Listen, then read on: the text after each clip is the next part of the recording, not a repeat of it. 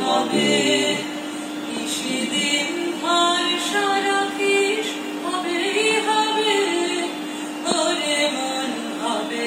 হবে।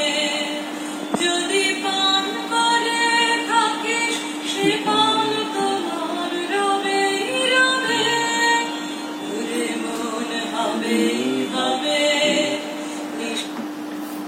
নিশিদিন ভরসা রাখিস, হবেই হবে। ওরে মন হবেই হবে। নমস্কার মৃণাল চক্রবর্তী। আপনারা, আমি, আমরা সবাই, সত্যি আমাদের এই ভরসাটাই এখন সব থেকে বড় আমাদের হাতিয়ার। আর সেই হাতিয়ারের গল্প শুনব ইতিহাসের পাতা থেকে। আজকে শোনাবো দুটো সত্যি ঘটনা। যে ঘটনাগুলো শোনার পর আপনার সত্যিই মনে হবে যেন এই গানটা আপনার জন্যই লেখা হয়েছে। রজার ব্যানিস্টার নামটা অনেকে শুনেছেন, অনেকেই শোনেননি। Nineteen fifty four. প্রথম তিনি এমন একটা রেকর্ড করেন যেটা পৃথিবীর ইতিহাসে স্মরণাক্ষরে লেখা।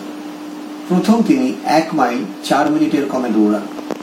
সেই সময়, nineteen fifty four, nineteen nineteen সেভেনে মানুষের বিশ্বাস ছিল, ফিজিক্যালি, মেন্টালি, ইমোশনালি কোনোভাবেই মানুষ এক মাইল চার মিনিটের কমে দৌড়াতে পারবে না। ইভেন মেডিকেল সায়েন্স এটাও বলেছিল, যদি কেউ চেষ্টা করে, তার হার্ট বাস্ট করে যাবে। আর সেই একমাত্র মানুষ যিনি এটাকে ব্রেক করেন, তিনি পাঁচবার কন্টিনিউয়াস চেষ্টা করেছিলেন এটা ব্রেক করার জন্য। ওই সময় অনেকেই চেষ্টা করছিলেন কিন্তু রজার ব্যারিস্টার যখন এটা করে দেখালেন, তখন ইতিহাসের স্বর্ণাক্ষরে, ইতিহাসের পাথায় যখন লেখা হচ্ছে, তখন একটা ইন্টারভিউতে ওনাকে জিজ্ঞেস করা হয়, উনি কীভাবে পারলেন? এটার জন্য কি খালি ফিজিক্যাল প্র্যাকটিসই যথেষ্ট ছিল?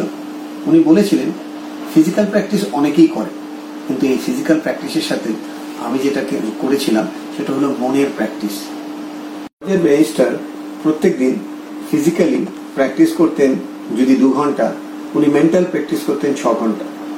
ওনার নিজস্ব লাইফের যে ঘটনা, সেই ঘটনার উপর উনি যখন লিখেছেন, উনি প্রত্যেক দিন সারাদিন যে পরিশ্রমটা করতেন, তারপরে যখনই ঘরের মধ্যে থাকতেন বা রাত্রিবেলা শুতে যেতেন, উনি চোখ বন্ধ করলেই একটাই স্বপ্ন দেখতেন যে উনি চার মিনিটের কমে এক মাইল দৌড়াচ্ছেন। এবং প্রতিদিন ওটা দেখতে দেখতে দেখতে দেখতে ওনার রক্তের প্রত্যেকটা বিন্দুর মধ্যে ওই বিশ্বাসটা জন্মে গেছিল যে এটা হবেই আমিও আপনাদের কাছে এই গল্পটা এই মুহূর্তে শেয়ার করার একটাই কারণ, তার কারণ এই গল্পটাই আপনার জীবনের একটা ইউ টার্ন হয়ে যেতে পারে।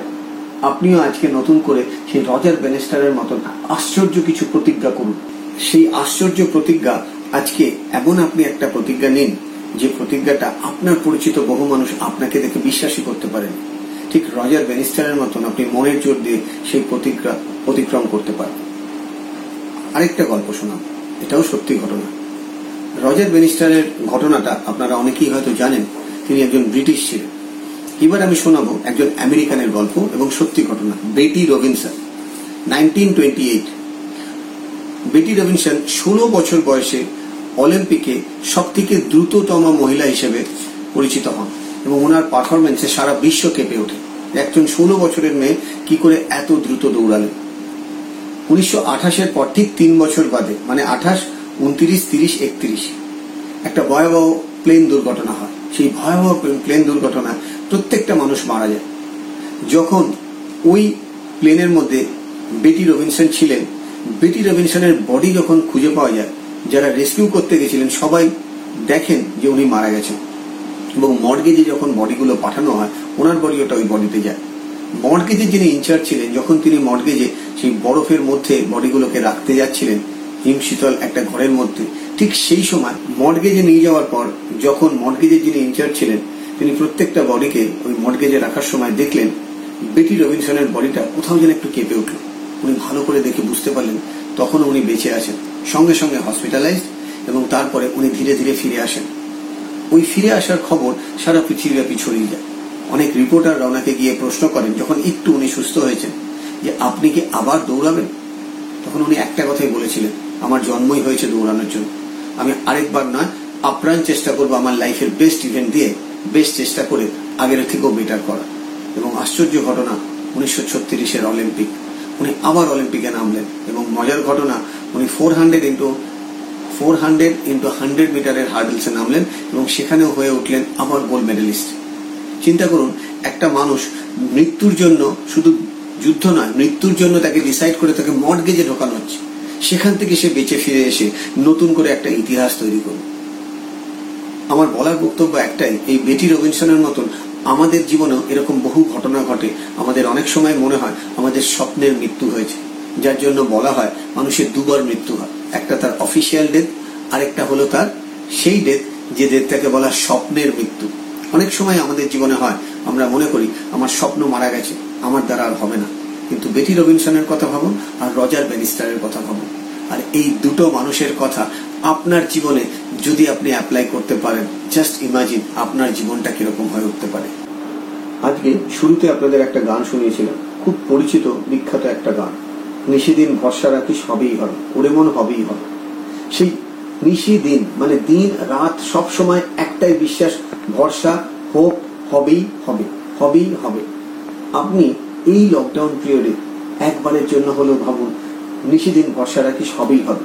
আপনি এমন কিছু প্রতিজ্ঞা বা এমন কোনো বড় কিছু ভাবুন, যেরকম রজার বেনিস্টারের সময় রজার বেনিস্টার ভেবেছিল এবং তিনি ইতিহাস তৈরি করেছিলেন, বেটি রবিনসন ভেবেছিল উনি মৃত্যুর জন্য একটা মর্গের মধ্যে ঢুকতে গিয়ে সেখান থেকে উনি ফিরে এসে আরেকটা ইতিহাস তৈরি করলেন আর আমার বিশ্বাস, এই দুটো মানুষের মতন লক্ষ লক্ষ মানুষ আমাদের ভারতবর্ষে ছড়িয়ে আছে, সারা পৃথিবীব্যাপী ছড়িয়ে আছে।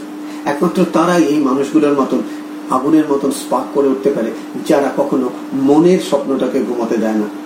স্বপ্ন হলো সেটাই, যেটা আপনাকে ঘুমাতে দেয় না। স্বপ্ন সেটা নয়, যেটা আপনি ঘুমিয়ে দেখেন। আমরা এই কোটেশনটা প্রায়ই শুনে থাকি। আজকের দিনের জন্য এই কোটেশনটা খুবই প্রযোজ্য কোটেশন যে আপনি সারাটা দিন এমনভাবে প্রোডাক্টিভ হয়ে উঠুন যাতে আপনার প্রত্যেক দিনই রজার বেনিস্টার আর বেটি রবিনসনের মতন তাদের ইমেজকে আপনার শরীরের মধ্যে ইনহেল করুন ইনভাইট করুন এবং আপনিও হয়ে উঠবেন আপনার লাইফে Roger Bannister as well as Betty Robinson. আশা করব এই গল্পটা যদি সত্যি আপনার ভালো লেগে থাকে শেয়ার করুন আপনার বন্ধু বান্ধব এবং পরিচিতর মধ্যে। একটাই কারণ, আমরা সবাই এক। আমরা সবাই চাই সবাইকে মোটিভেট করতে এবং সবার এই মোটিভেশনটাই আমাদের জীবনের স্বপ্ন অ্যাচিভ করতে সাহায্য করবে। ভালো থাকবেন, সুস্থ থাকবেন, নিজের প্রোটেকশন নিজের কাছে। অবশ্যই আবার আপনাদের সাথে দেখা হবে। নমস্কার।